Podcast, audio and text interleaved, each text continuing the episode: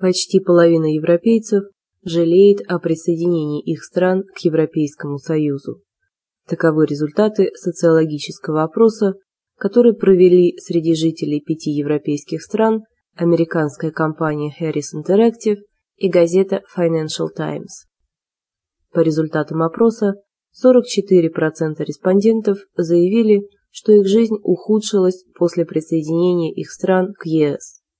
Только двадцать пять процентов респондентов из Великобритании, Германии, Испании, Италии и Франции считают, что их жизнь улучшилась после присоединения их стран к Европейскому Союзу.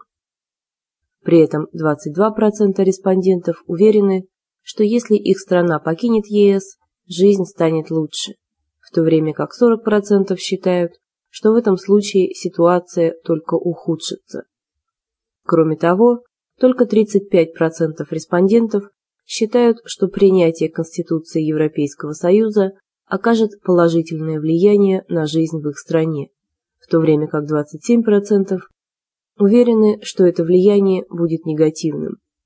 Хуже всего сорок восемь процентов к проекту общеевропейской Конституции относятся жители Великобритании. Financial Times считает, что результаты опроса говорят о росте пессимизма среди европейцев.